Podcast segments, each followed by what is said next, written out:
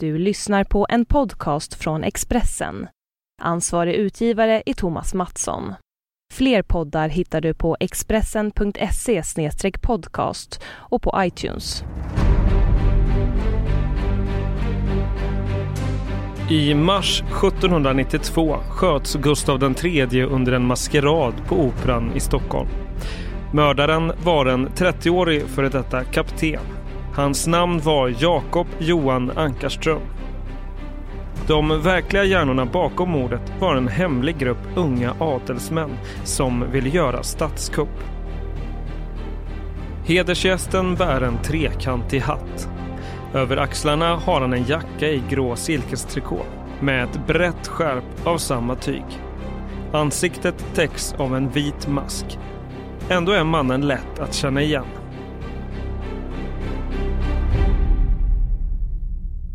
Ingen av de andra på dansgolvet bär det blå bandet med serafimerorden över bröstet. Det är kungen och han möter döden medan orkestern spelar en glad menuett. Männen i svart går långsamt fram till Gustav III. God afton vackra mask, säger en av dem och drar fram flintlåspistolen under slängkappan. Det är den 16 mars 1792, en fredag. På Operan i Stockholm hålls en stor maskeradbal. Under ljuset från glittrande kristallkronor dansar de rika och mäktiga. Skottet hörs knappt i det glada larmet. Musikerna fortsätter spela.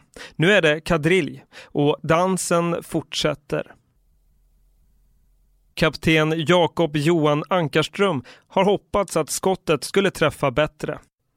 Att kungen dör med en gång. Kulan tränger in i ryggen ovanför vänstra höften. Gustav III faller ihop i stallmästaren Hans Henrik von Essens famn. Kungen är skadad, men inte död. I stora salen finns 16 sammansvurna. Deras plan är att ta makten den här natten och skapa ett nytt Sverige. Kungen lever i ännu 16 dygn i svåra plågor. Den 29 mars dör han i sviter av blodförgiftning och lunginflammation i paradsängkammaren på Stockholms slott. Vi backar en bit. Gustav föds 1746 i Wrangelska palatset på Riddarholmen i Stockholm som varit kungliga familjers bostad sedan slottet brann ner till grunden 49 år tidigare. Den politiska makten ligger hos riksdagen, adel, präster, borgare och bönder. Det finns två politiska partier, hattar och mössor. De är oense i det mesta, utom en sak. Kungen ska hållas kort. Kung Adolf Fredrik är Gustavs pappa och han är en galjonsfigur utan att ha något att säga till om. Riksdagen har en gummistämpel med kungens namnteckning som den, utan att ens fråga, sätter under viktiga beslut. Adolf Fredrik är en godmodig man, före detta biskop i Lübeck. Han tycks vara helt nöjd med att vara kung utan makt så länge god mat serveras på hans silverfat, ofta och mycket. Han blir känd som kungen som åt ihjäl sig. Den 12 februari år 1771 är en tisdag.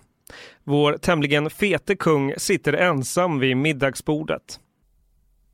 Fat efter fat bärs fram. Som förrätt serveras ostron. Därpå kött med rovor, surkål, hummer, rysk kaviar och böckling. Kungen sköljer ner rätterna med fransk champagne.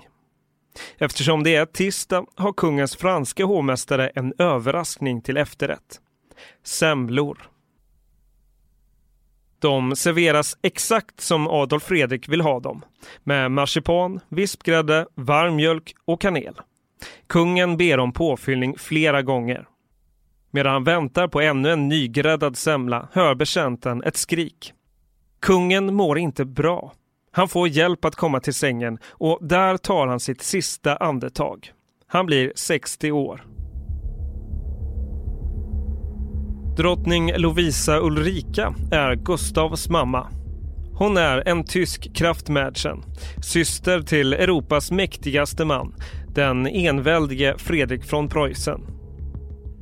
Hennes egen bror säger om henne, hon är häftig, högdragen och intrigant.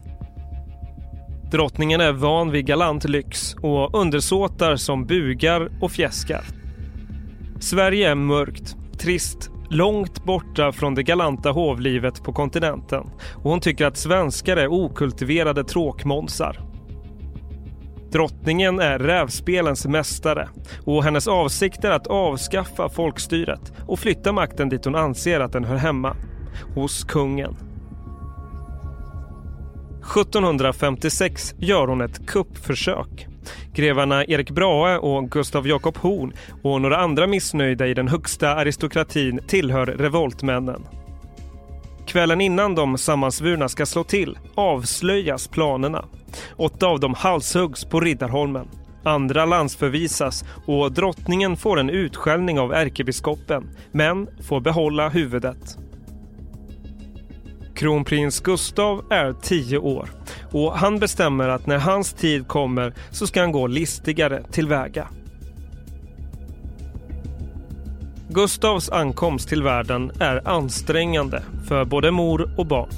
Pojken föds med skavanker som följer honom resten av livet.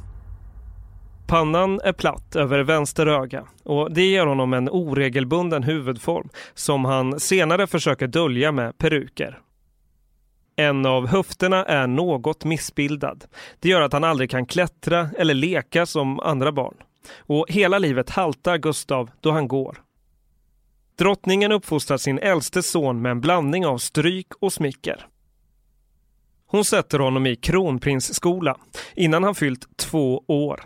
Dåtidens stora kulturpersonligheter Olof von Dalin och Carl Gustav Tessin flyttar till slottet och blir hans lärare.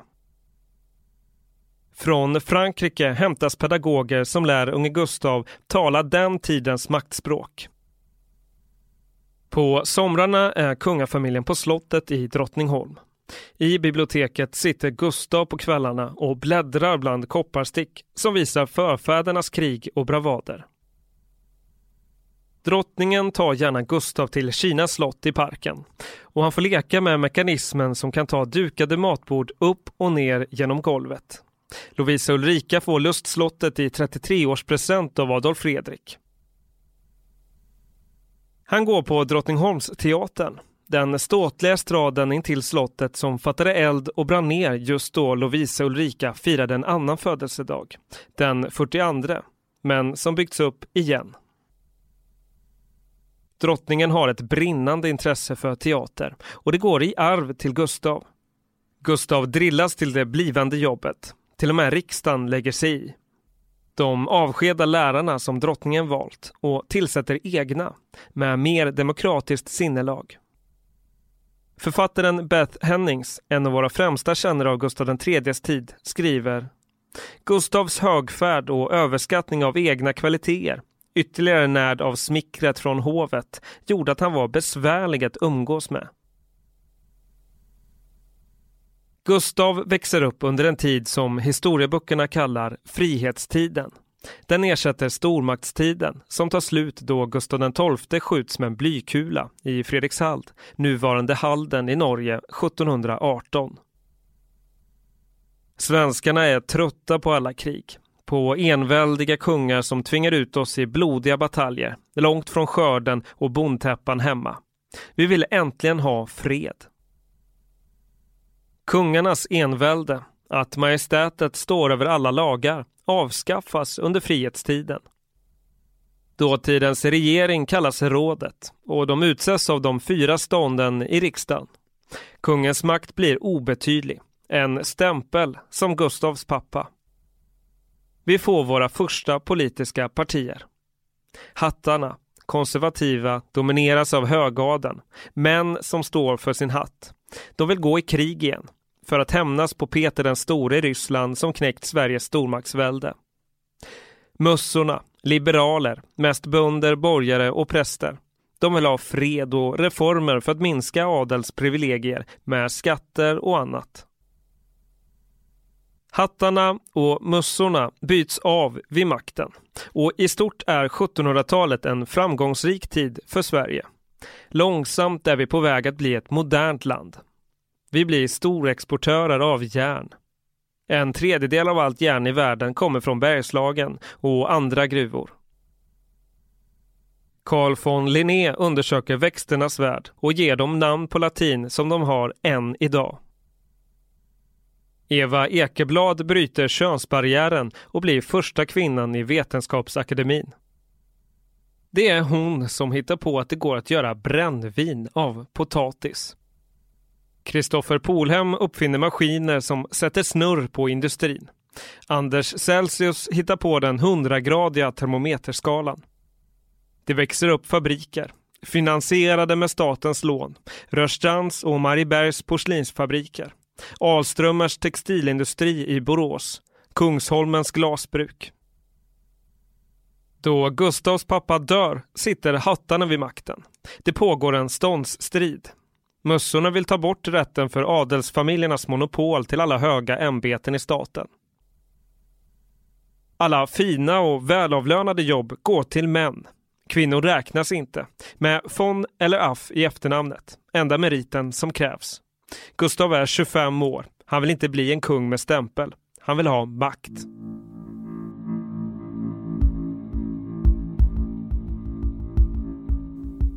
Den 29 maj 1772 kröns Gustav III i Storkyrkan i Stockholm. Kungen sitter på en silvertron och hans dräkt är sydd av siden som glänser som silver. Framför slottet är festbyggnaden rest. Det föreställer Backi tempel med snidade vinrankor och frukter. Helstekt oxe serveras och maten bärs fram av parser med överstes rang. I Gamla stan och på Stockholms Malmar bjuds gratis vin till medborgarna. I fyra rusiga dagar pågår festligheterna. Snart är den era som kallas frihetstiden över. Nu börjar perioden som kallas den gustavianska och kommer att pågå tills Jean Baptiste Bernadotte kommer. Den 19 augusti gör kungen statskupp. Det är ett vågspel och han agerar listigt. På förmiddagen sitter kungen på sin häst i spetsen för vaktparaden som gör sin dagliga tur runt slottet.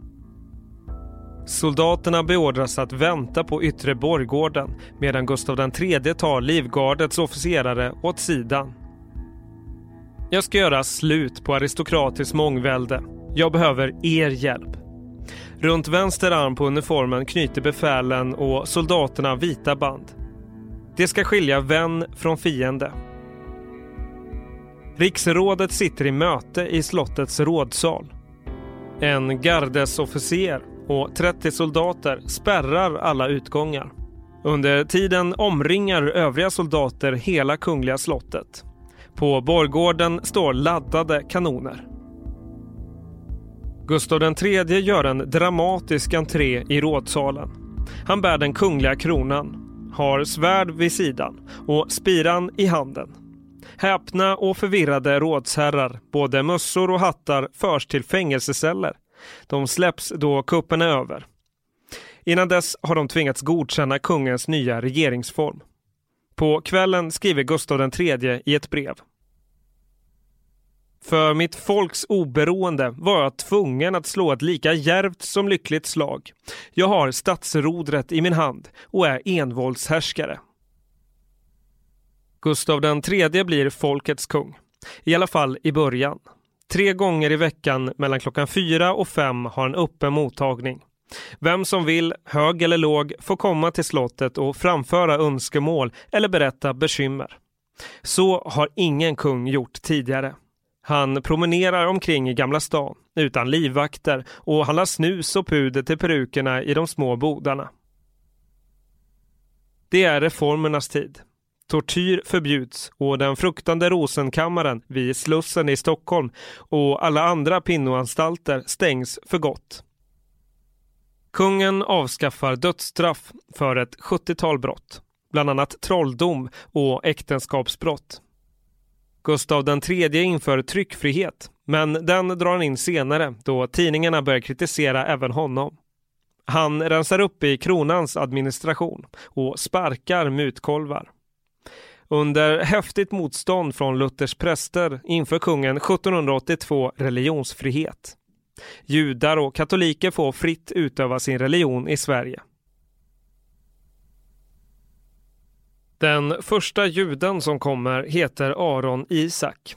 Han börjar som sigillgravör i Stockholm och blir senare en framgångsrik köpman i juveler och guld med verksamhet i hela landet. Isaks familj kommer efter och tack vare honom inrättas den första synagogan och judiska kyrkogården i Stockholm. En reform vållar en storm av raseri. Förbudet att bränna brännvin hemma. Supen är på den tiden bordsdryck, födoämne och medicin mot allt från tandvärk till hjärtesorger. Sju supar om dagen anses normalt, den första före frukost. Bönderna rasar över att de måste stänga sina brännerier medan överklassen tillåts fortsätta importera vin. Det är inte en ondskan att göra Sverige nyktrare som gör att Gustav III inför förbudet. Skälet är strikt ekonomiskt. Brännvin görs då av säd och spannmålsimport är dyrt. Kungens finansminister Johan Liljenkrantz får en idé hur statens finanser ska förbättras. Ett nummerlotteri som kommer att skapa spelhysteri. Dragningarna görs var tredje vecka på Slottsbacken. Där är stor publikfest. Arméns musikkår spelar. Fint folk sitter på hedersläktarna.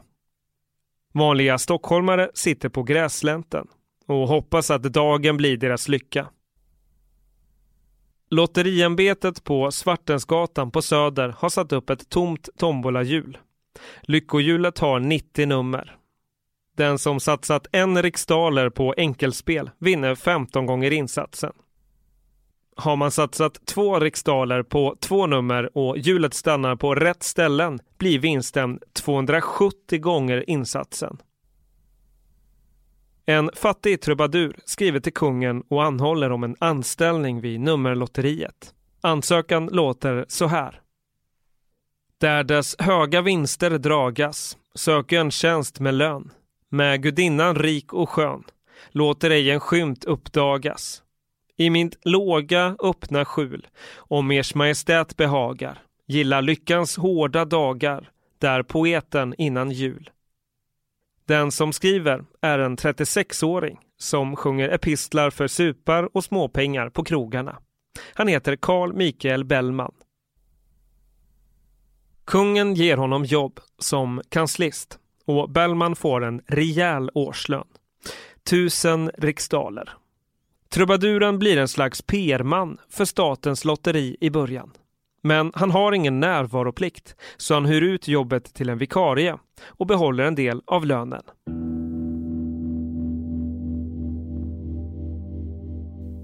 Visst finns det ett skimmer över kung Gustavs dagar. Hans största intresse är teatern, konstarten på modet. Han skriver och regisserar pjäser själv och ofta framfördes de på Drottningholmsteatern. Hans mest kända pjäs blir Gustav Vasa om den avlägsne släktingen som krossar den hatade dansken och gör Sverige till ett rike.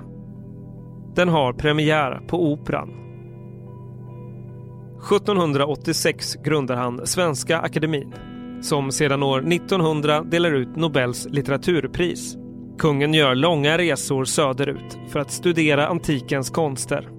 Med på en resa till Rom är en rund och glad skulptör som blir en av kungens största beundrare.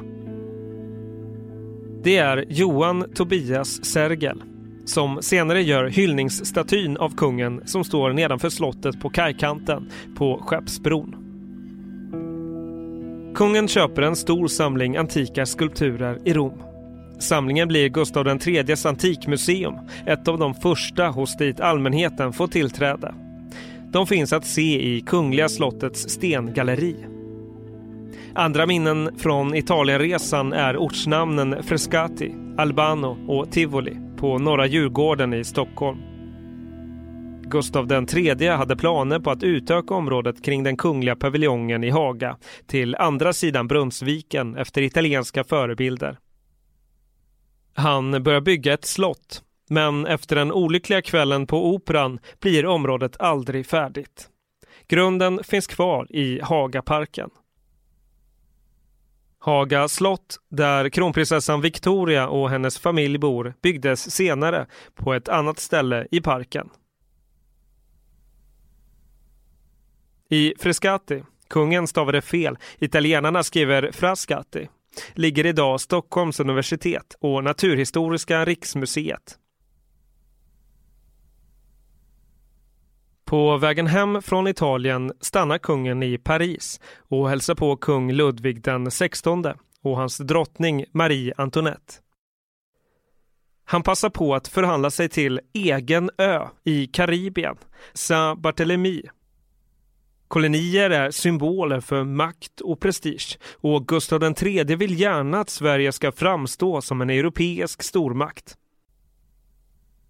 Kungens tanke är att vi ska kasta oss in i slavhandeln som kunde ge oss stora inkomster. Det blir inte mycket till inkomster, även om svensk slavhandel pågår i några år. Ön är så fattig att till och med sjörövarna betalar för sig då de går i hamn. Sa-Barthélemy har då 739 invånare, varav 281 är slavar. Den är cirka 20 kvadratkilometer, saknar dricksvatten och vägar, men hamnen är djupgående och bra. Gustav III skickar dit svenska flottens fregatt Sprängporten. Besättningen upphöjer byn med skjulen intill hamnen till huvudstaden. Där får namnet Gustavia och sjömännen hissar den blågula flaggan. Vår enda riktiga koloni säljs år 1878 tillbaka till Frankrike av Oscar II för 300 000 kronor.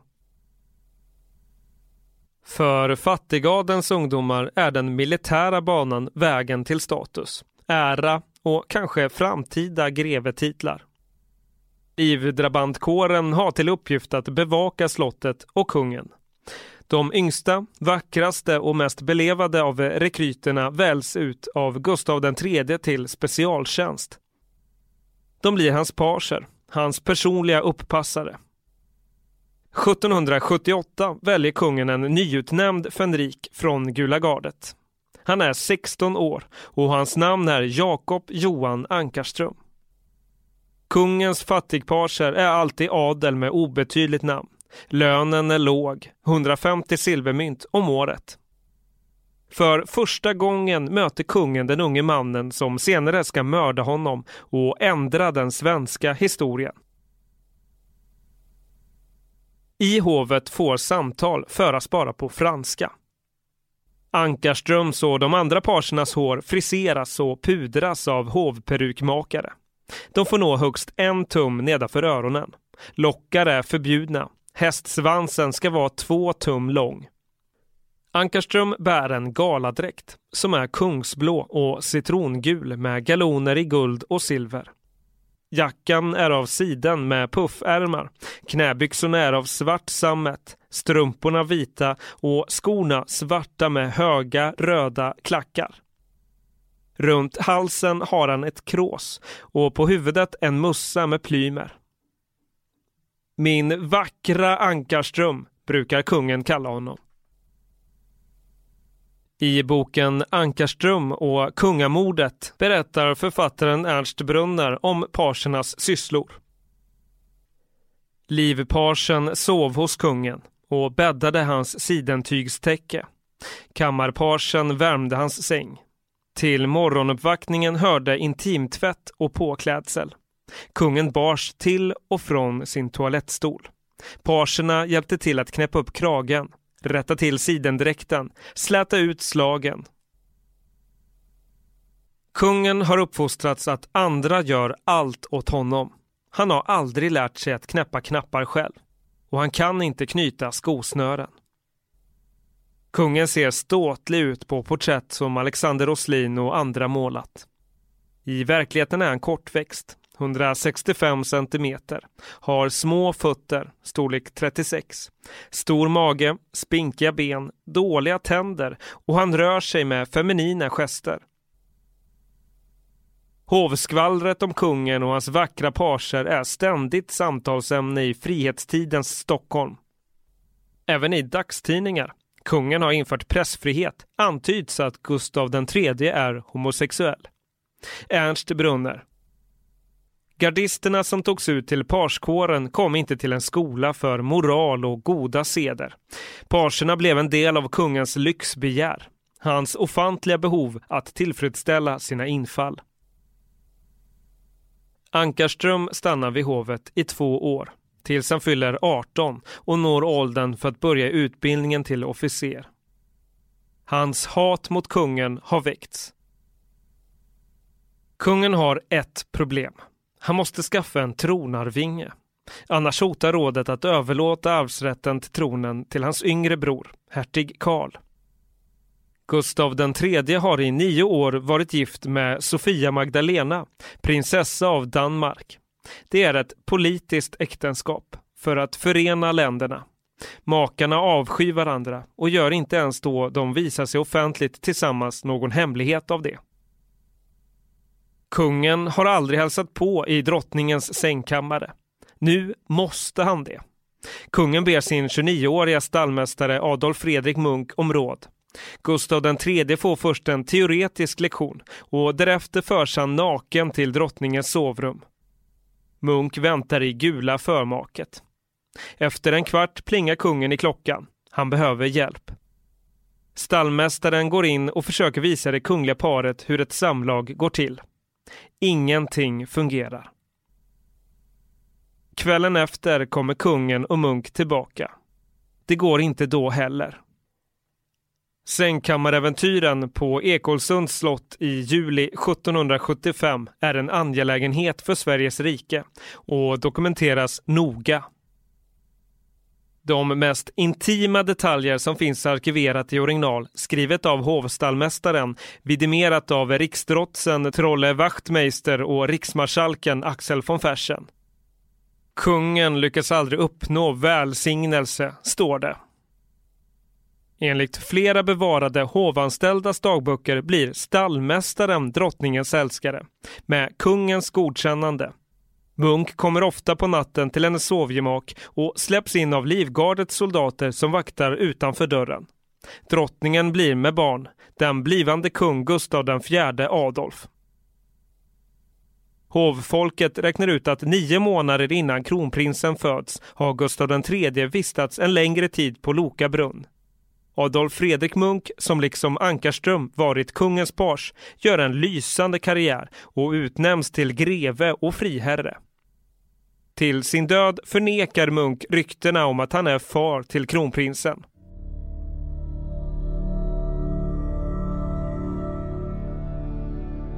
Gustav III är inte längre folkets kung.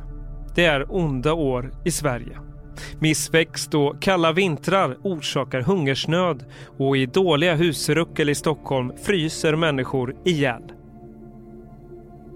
Då kungen går på teaterpremiärer måste hovet hyra in gäster som reser sig och applåderar. Förr jublade undersåtarna spontant. Han vågar inte längre ta morgonpromenader i Gamla stan.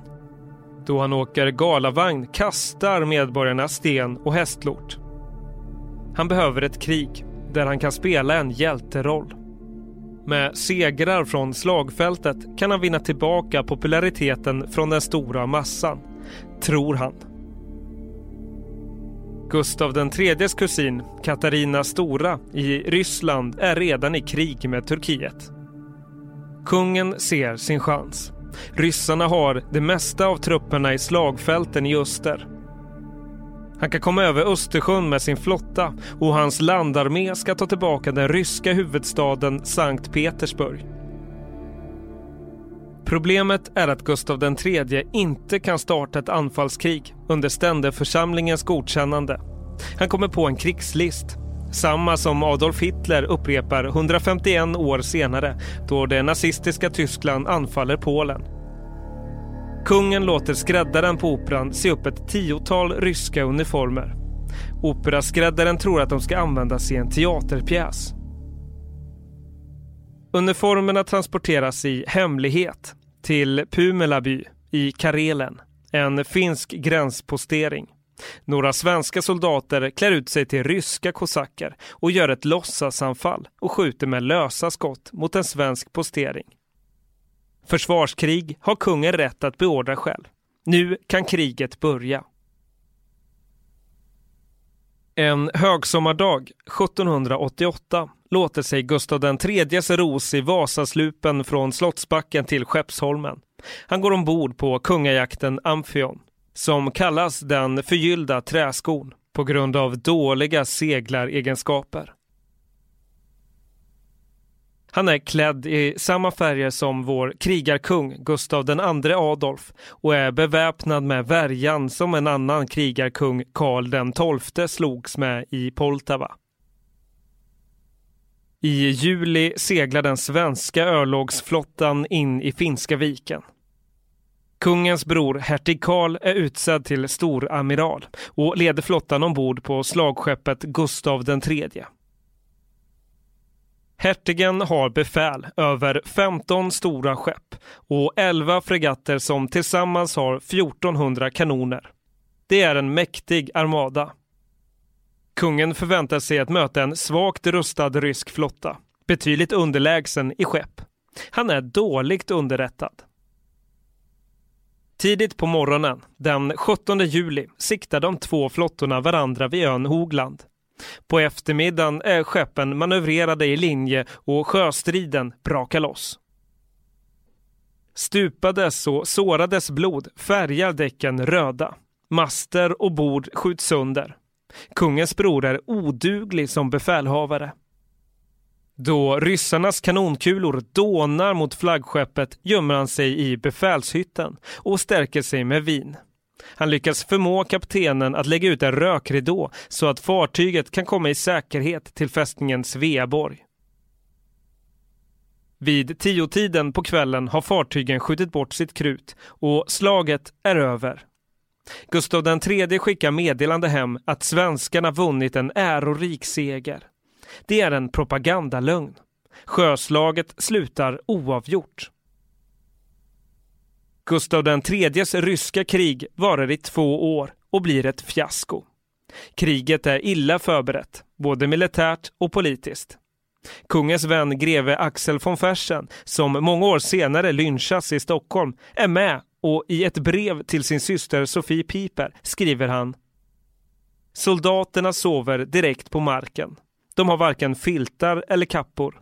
Överallt möter jag misstro mot kriget och kungen. Anjala gård ligger i Kymmena älv i sydöstra Finland. Den 9 augusti 1788 gör 112 svenska officerare myteri.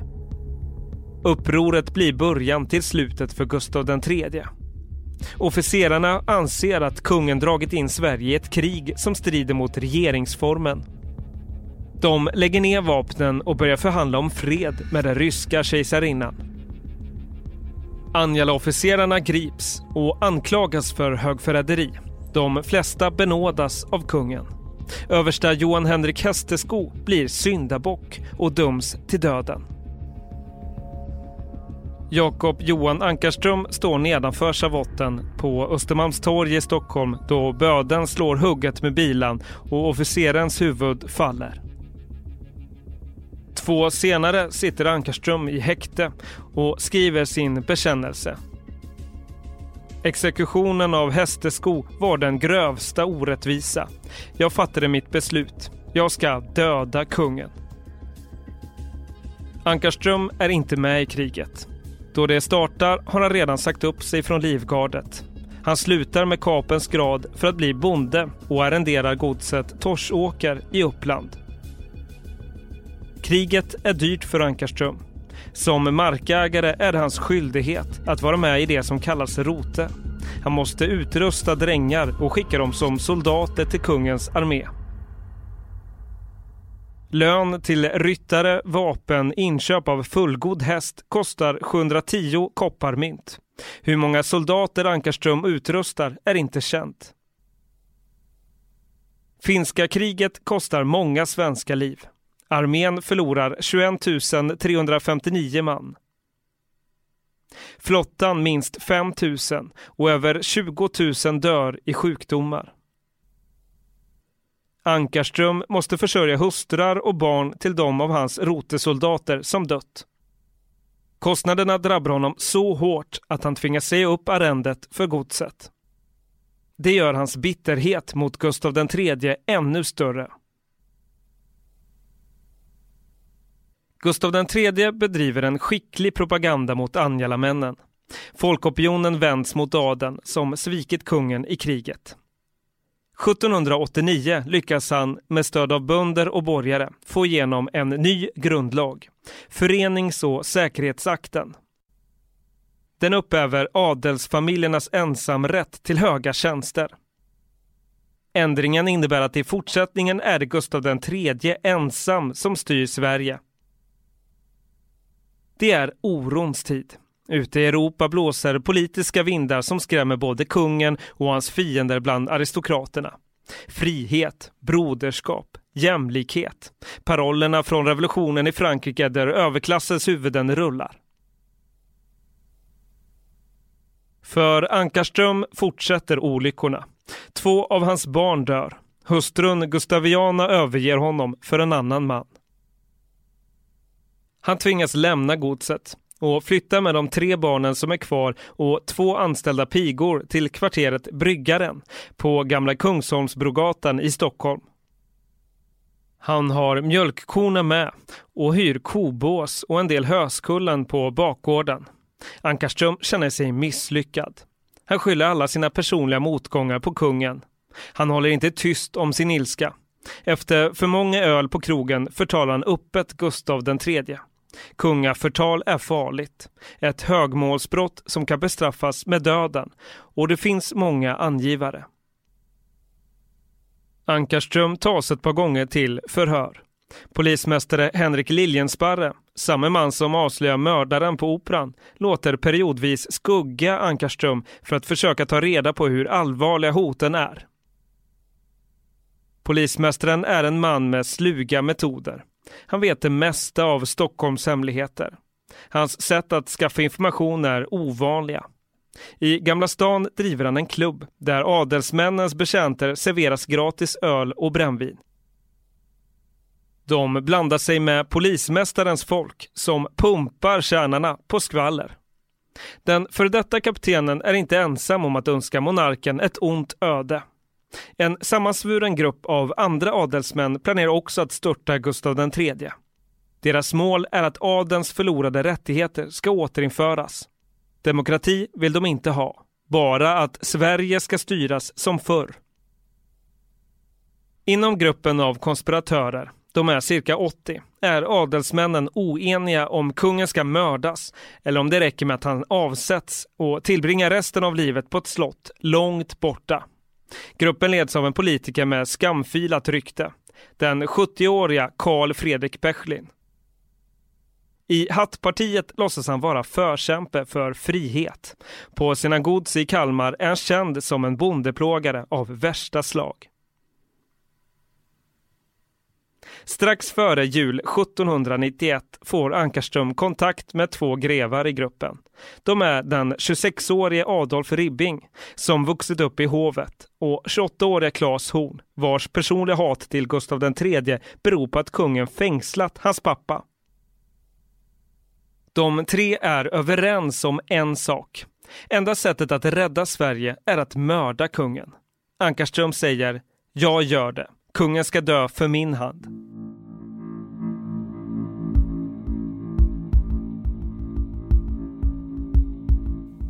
Speran i Stockholm. Klockan är strax före elva.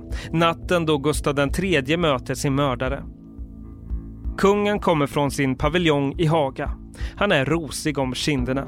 Det har varit kapplöpning med slädar på Brunnsvikens is och Gustav III har suttit i kylan och tittat på.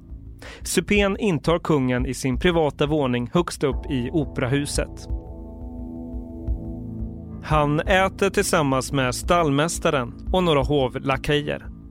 Vid kaffet kommer en hovman med ett brev som inte undertecknats. Det har lämnats via entrén av en okänd man.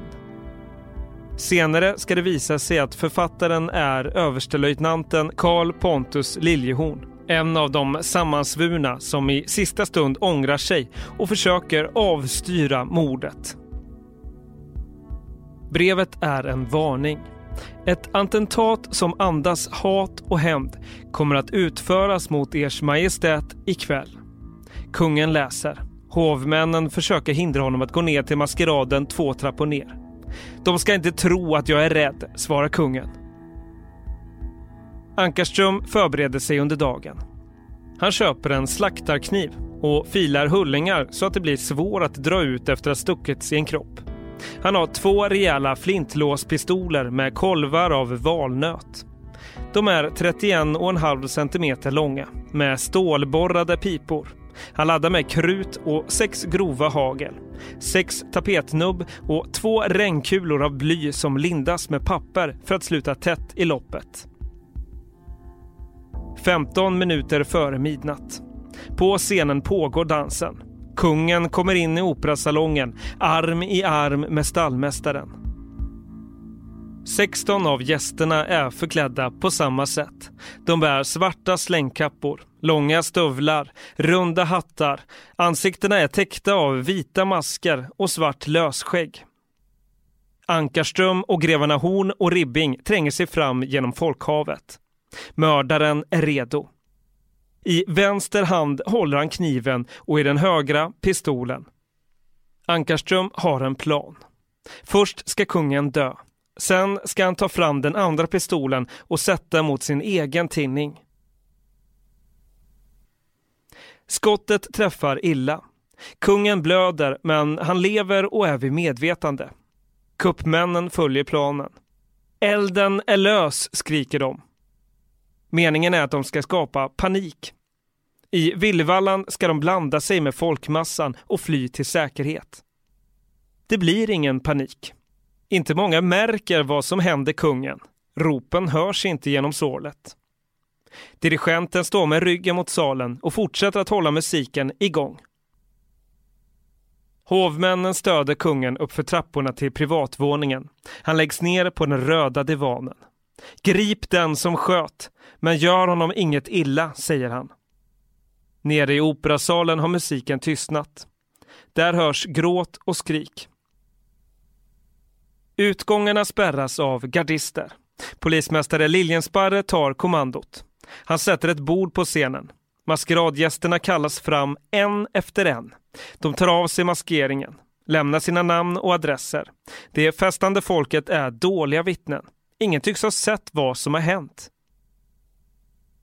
Mordvapnet och slaktarkniven har poliserna redan hittat. Ankarström släpper vapnen till golvet direkt efter skottet. Han går också fram till polismästaren. Jag heter Jakob Johan Ankarström. Vi har träffats tidigare. Mig misstänker ni väl inte? Nej då, inte alls, svarar polismästaren. Klockan åtta morgonen efter har vapensmeden som tillverkat pistolerna hittats. Han heter Anders David Kaufman och har affär vid Vänstra bangränd vid nuvarande Hötorget. Kaufman vill först inte uppge namn på kunden som nyligen haft pistolerna inlämnade för renovering. Efter hårdhänt behandling på polisstationen säger han namnet. Kapten Ankarström. En fiskal och hans betjänter skickas till Gamla Kungsholmsbrogatan. Ankarström tycks ha väntat på dem. Han följer med utan motstånd. På slottet opereras kungen. Det är smärtsamt. Det enda bedövningen som finns är brännvin. Stift efter stift, hagelkula efter hagelkula tas ut med pincett och kniv. En av parserna kommer in för att meddela att den misstänkte attentatsmannen gripits. Åh, är det min vackra Ankarström, säger kungen. Samma dag skriver Carl Michael Bellman i en berömd epistel.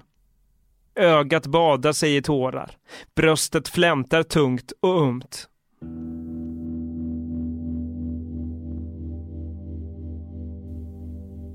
Den 27 april 1792 är en vacker vårdag. Götgatan på Söder i Stockholm kantas av en stor folkmassa.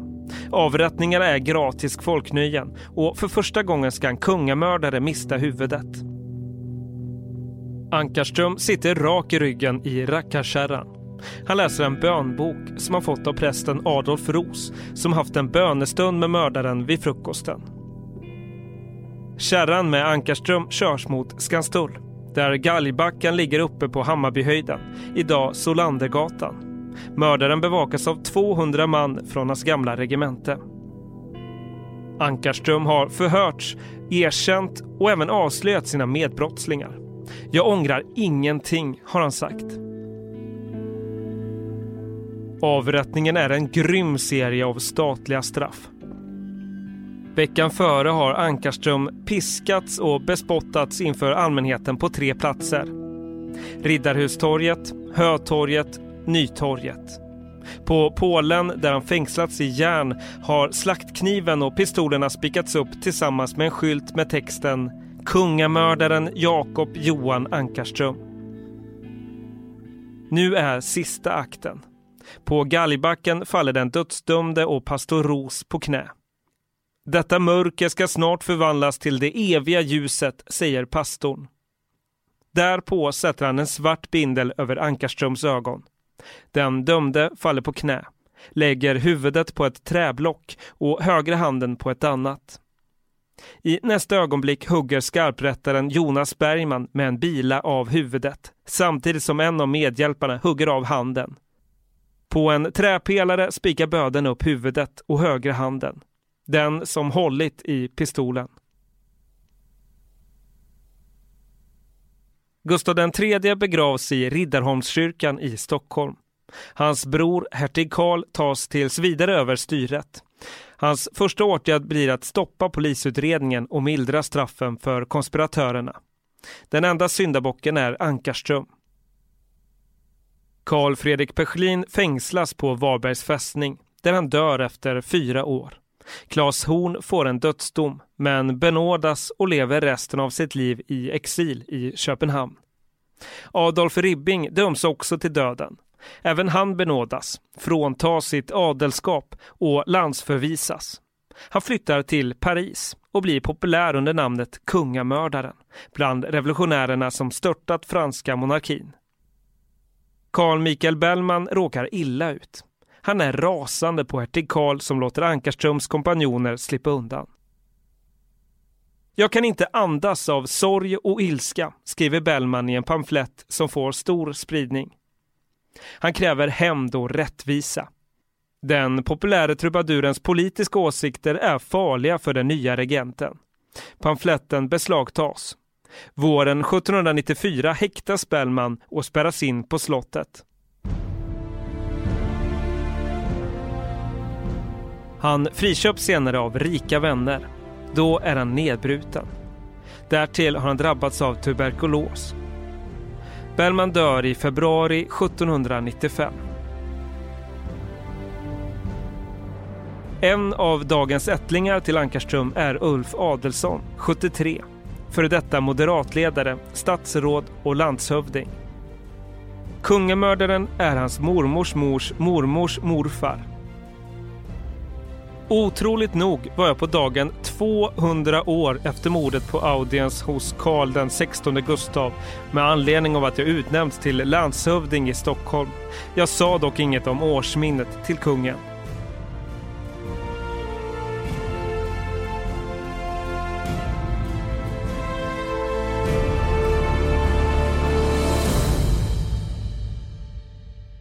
Du har lyssnat på en podcast från Expressen. Ansvarig utgivare är Thomas Mattsson. Fler poddar hittar du på expressen.se podcast och på iTunes.